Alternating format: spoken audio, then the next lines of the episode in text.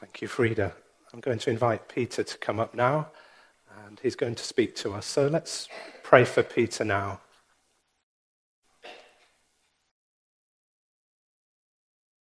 Jesus said, Let the children come to me. Do not hinder them,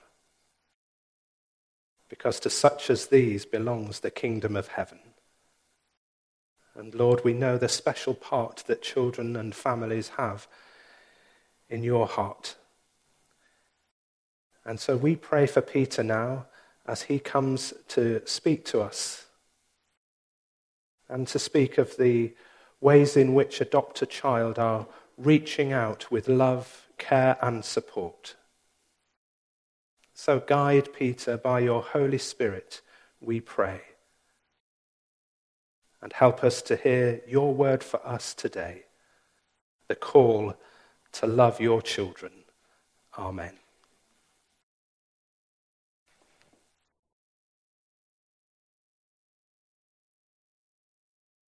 Good morning. Ooh. I'm having to be very careful today because I've got so many things hung around my ears, what with glasses and masks and uh, the, uh, the microphone.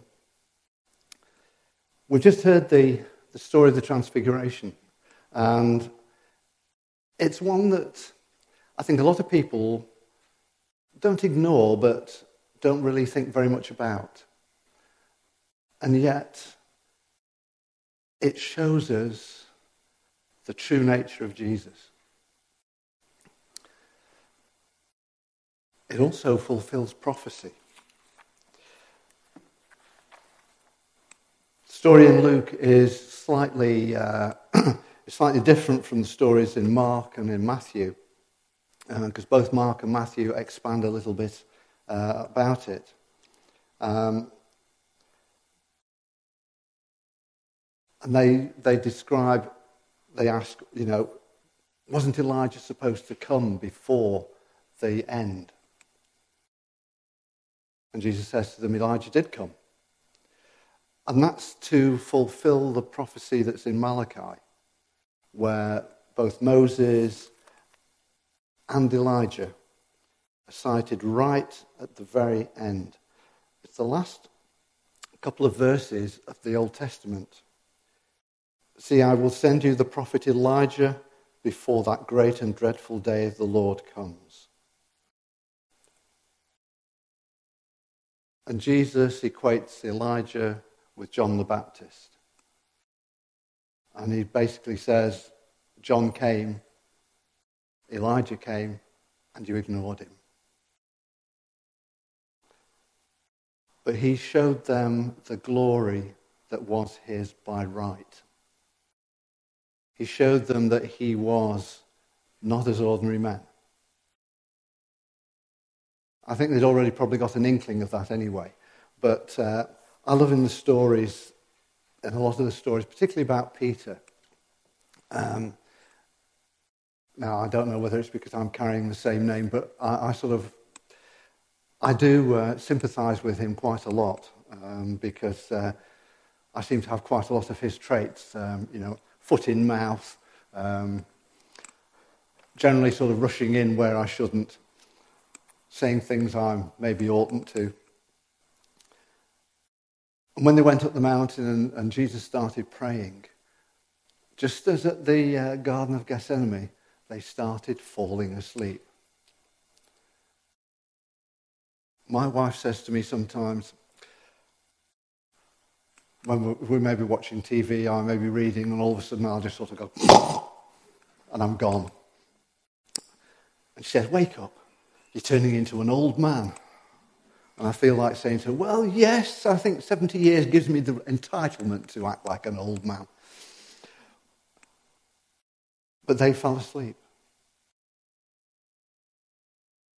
And then they saw this transfigured Jesus, this changed Jesus. And they used different terms to describe how he's changed. Um, Luke's ver- uh, version of it says, it was like a flash of lightning. He looked like a flash of lightning. Uh, Mark describes it as being so bright it was like no bleach you could possibly find. It always reminds me of those adverts that were around when I was a young man, uh, talking about Omo and Daz being able to get things really white. I thought, yeah, what you need is a good transfiguration. But that allowed them to see him for who he was. Not just a prophet, but the Son of God. Somebody whom Moses and Elijah, the greatest of the prophets, according to the, uh, according to the Hebrews, they came to speak with Jesus, who was changed before them. As I was saying to the children, it's like a pair of specs.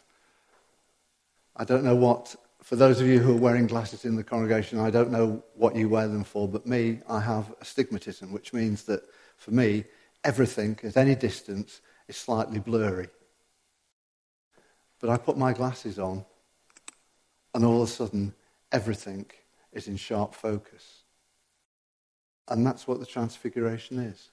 It brings Jesus into sharp focus for us, as it did for the disciples, so that we know who we serve. Not just a great man, not just a prophet, but the Son of the living God, God Himself, part of the Holy Trinity. We serve an awesome God. Those who've heard me speak before, you, you probably realize I use the word awesome an awful lot. It's because we serve an awesome God. That's awesome in the full sense of the word. Somebody who makes you full of awe, full of wonder, full of fear as well. Awe. It's not a word we use often nowadays, but it's one we need to use for God. Because he is to be feared, he is to be loved, he is to be worshipped. He is. And Jesus is the human face of God that we interact with. And the story of the Transfiguration just brings it down to earth, focuses us on the fact that he is the Son of God, with the message of hope and salvation. And that's the message we have to share with everyone we meet. Doesn't matter where, doesn't matter when, we've got to be ready. It may be down the pub for those of you who drink. Uh, I keep forgetting I'm in a, in a Methodist church where nobody is supposed to drink. Or that's how it was when I was being brought up anyway. Might be down in the shop. I don't know if I've told you the story here, but I was once in Tesco's, our local Tesco's in Macclesfield. And um, I was at the, uh, the fruit and veg counter, and I was taught by my mum, you always check your fruit and your vegetables. And I was there, and I just picked up a lettuce. You know, it was just an ordinary lettuce in one of the plastic bags. And I'm not a very trusting sort of person, so I sort of, I had it to my nose, sniffing at it to see whether there was any rot. I was turning it over to see what colour the cut stem was. Was it a pale orange or was it dark brown? In which case it was going back in there. And while I was doing that, someone came up to me and tapped me on the shoulder. And my first thought was, hey the manager doesn't like what I'm doing with his vegetables. But when I turned around, it was somebody I'd never seen before. And he said to me, I've seen you around at church. He said, Why do you go to church? And my first inclination was to be very British and say, sorry, I, I just don't want to talk about it here and now. My second inclination was to think, no, no, that's a bit cowardly. To say to him, let's go and have a cup of coffee somewhere. And I thought, no. So I just turned to him and I said, I go to church because I worship the living God. I worship Jesus, and he's my Savior. I've never seen anybody move so fast before in my life. But for all I know, that may be the only time he ever heard anybody say, I worship the living God. We have to be ready to share our love of Jesus. We have to be ready wherever, whenever. As Paul puts it in his second letter to Timothy, in season and out of season. We just have to be ready whenever, wherever to talk about Jesus and the hope of salvation that he brings. And that's what I want to do now when we talk about what's been happening with the a Child. Obviously, over the last two years, things have been pretty, um, pretty odd over there, just as here. Um, I know I shared with you on YouTube a few of the things that have been happening back then, but in the two years, lots has changed. Uh, we're going to start with, uh, with Albania, um, because when the, um, when, the, when the pandemic started, we had four programs running in Albania, um, and we were also working in a few other villages up in the high mountains. We now have 10 programs working in Albania because God just moved people's hearts and they wanted to hear what we had to offer. They also wanted what we had to offer physically, but the response has been incredible out in Albania. And this is one of the villages where we've been delivering um, parcels of food because just as over here we had to shut down all our programs, teaching programs, uh, because they classified as youth work and therefore they were shut, just as churches were. So instead of having the kids come into us and feeding them um, at the programs, we were taking out parcels of food to the families. And actually, that is the pattern that we're going to use from now on because it's been incredibly effective. But whenever we turn up with the, with the parcel of food, people are there, and as you can see, they're gathering around because they need it. And it doesn't matter how old they are. Um, these are two guys from the village of Homesh. Uh, they're both in the 30s. They both have special needs. They've been on the programs there for nearly 20 years. And they'll stay on the programs as long as they need us. So it's, although it's adopt a child, it's adopting all the way through. Um, as you can see, sometimes the weather there is a little bit inclement. Um, we don't seem to be having as much snow as we did uh, when I was a lad. When I were a lad. Um, it's funny, there was a documentary on fairly recently, I don't know whether you saw it, about 1963 and the winter of 63 when there was something like uh, 10 weeks of solid snow and ice. Uh, and I actually remember that. We couldn't get out of our home because the road, our road was totally blocked, six feet in snow, and because it was a side road, nobody came to clear it. So we had to walk out across the fields. But that's what they get in Albania every year. And, it, but it's not stopped us taking out the food parcels to the kids and to the families who need it. Sometimes we even deliver things like goats Uh, that was actually um, a present for one of the children. Um, their sponsor decided, uh, I, I, want to give them a special present, so um, we asked the family, what would you like? And the answer came back, a goat. Not the usual sort of thing you get asked for over here, but out in Albania, they wanted a goat. So we got them a goat. So we now have 10 support programs for children and their families, plus we have support programs for women in need as well. Um, that's something that over the past three, four years has expanded considerably. Um, we started in Guatemala with just, um, just a few widows um, and elderly ladies who needed help.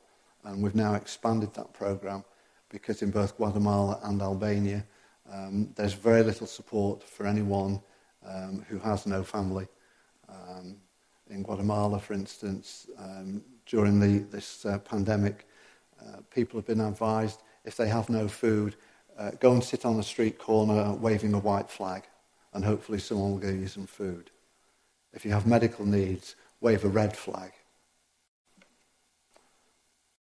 I know that there have been, um, over here, people have sort of, with the government, government's response, they've, they've thought, well, maybe they're not been doing a good job. Folks, compared to what's been happening in Guatemala and Albania, we have had it easy.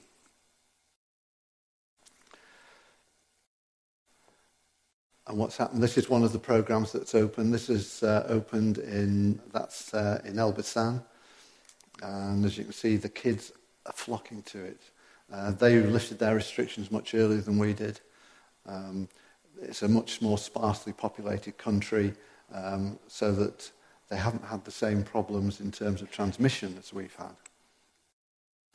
Um, we've run summer camps for kids. It's something we've wanted to do for quite a time, but um, our leaders out in Albania have never had the funds to do it uh, until this year when one of our supporters in Ireland just came to us and said, uh, here's £7,000, do what you want with it. And we said, great. So we had kids programs running, um, kids camps running in Albania, and we actually ran, uh, we actually ran, I think it was 12 in, in total. And those 12 camps and the, um, and the conference that came at the end of it, there were over 30 kids who came to accept Jesus into their lives. Uh, and I can't help but think that those kids are a fantastic result, fantastic return, return on an investment of £7,000. Would that it was always like that. What's been happening in Guatemala? Much the same, except in Guatemala things are still bad. Um, less than half of the population have had first vaccination. Um, they had uh, problems getting vaccine in the first place. They'd ordered um, something like 8 million doses from Russia, which and paid for them, uh, and they weren't delivered for about three months. Um, they had some 3 million doses coming from the States. They're starting to catch up. Uh, but you have the situation where in the mountains, for instance, in the remote areas, the people there are mostly the indigenous um, Amerindian people who were there before the Spanish came. Uh, the Spanish came, conquered them, uh, wiped out an awful lot of them with things like measles and mumps and smallpox. Uh, then continued to wipe them out if they were on the land that the Spanish wanted. They just got pushed further and further into the mountains. They do not trust the government. With the result that many of the villages are refusing to be vaccinated because they think it's a plot by the government to kill them off, which is a pretty appalling state of affairs. There was a case just three months ago where two nurses were actually kidnapped when they went to a village and they were held. Uh, the, the villagers destroyed all the vaccine that they'd fetched with them, uh, and the army had to come and negotiate for them to be released. Bit of an extreme case, but that's happened in a lot of villages. They've refused to be vaccinated. So the, the problem there is ongoing. I just want to share a bit about the poverty levels um, in Guatemala. 70% of Guatemalans live below the international poverty line, and 58% live in extreme poverty.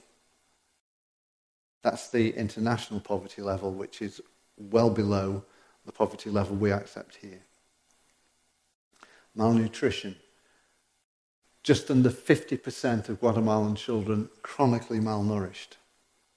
That's why a lot of Guatemalans are short. It's not because it's genetic, it's because in the first five years of their life, they do not have enough nourishment for them to grow properly. So you end up with whole generations of people who stand about this tall.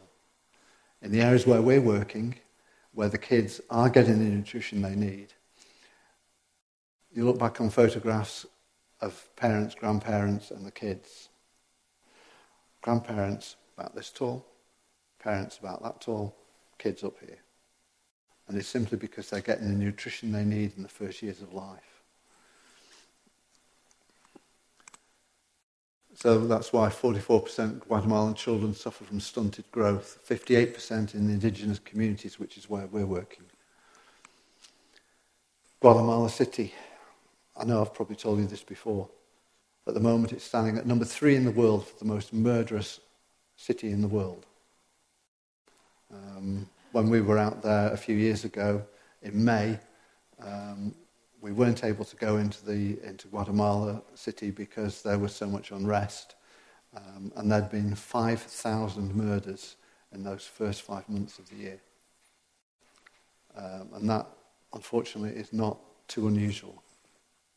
A lot of it is because of um, drug gang warfare, um, and you also have the fact that there was 36 years of civil war, so you've got a whole, gener- a whole couple of generations of guys who, when something go, when the gangs start coming in, they don't sit back. They just grab their uh, AK-47s and they they patrol their streets.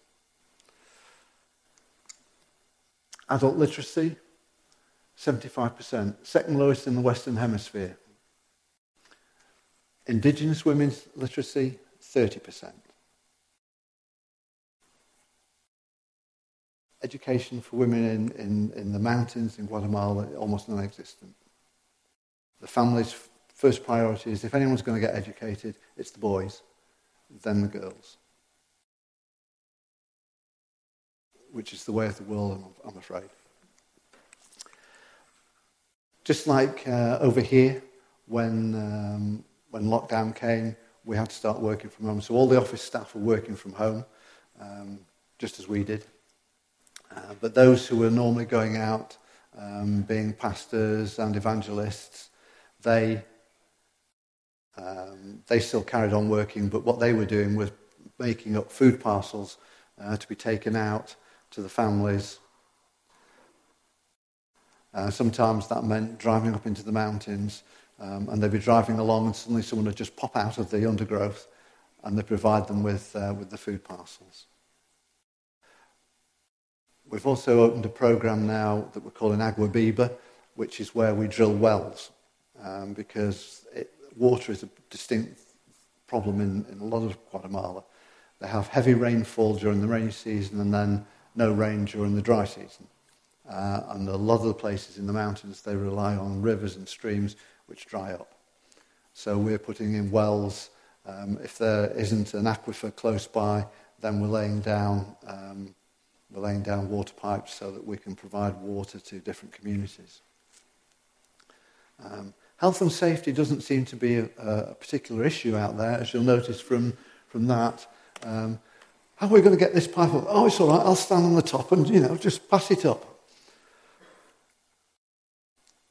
but they get the job done.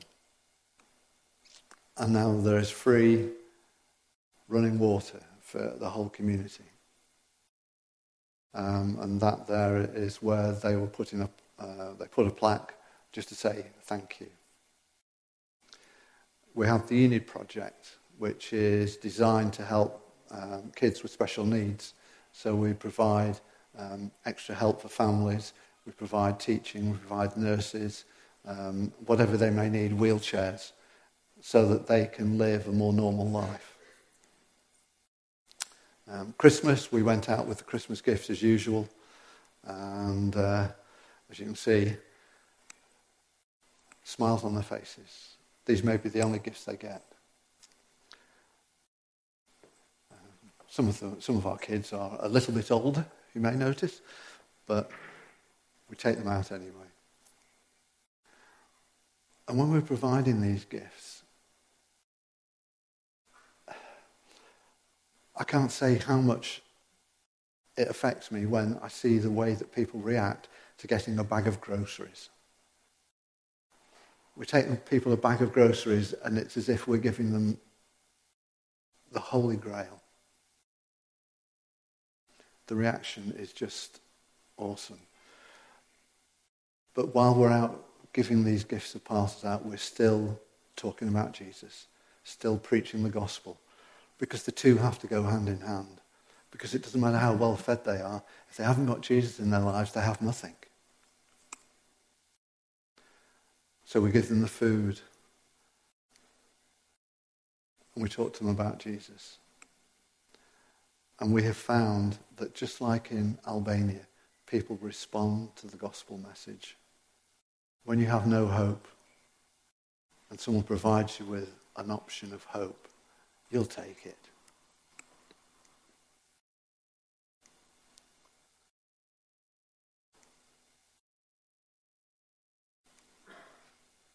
And normally at Christmas, we have all the kids come down and they'll have a big, big party. You know, there'll be two or three thousand kids crammed into, uh, into one of our big feeding programs.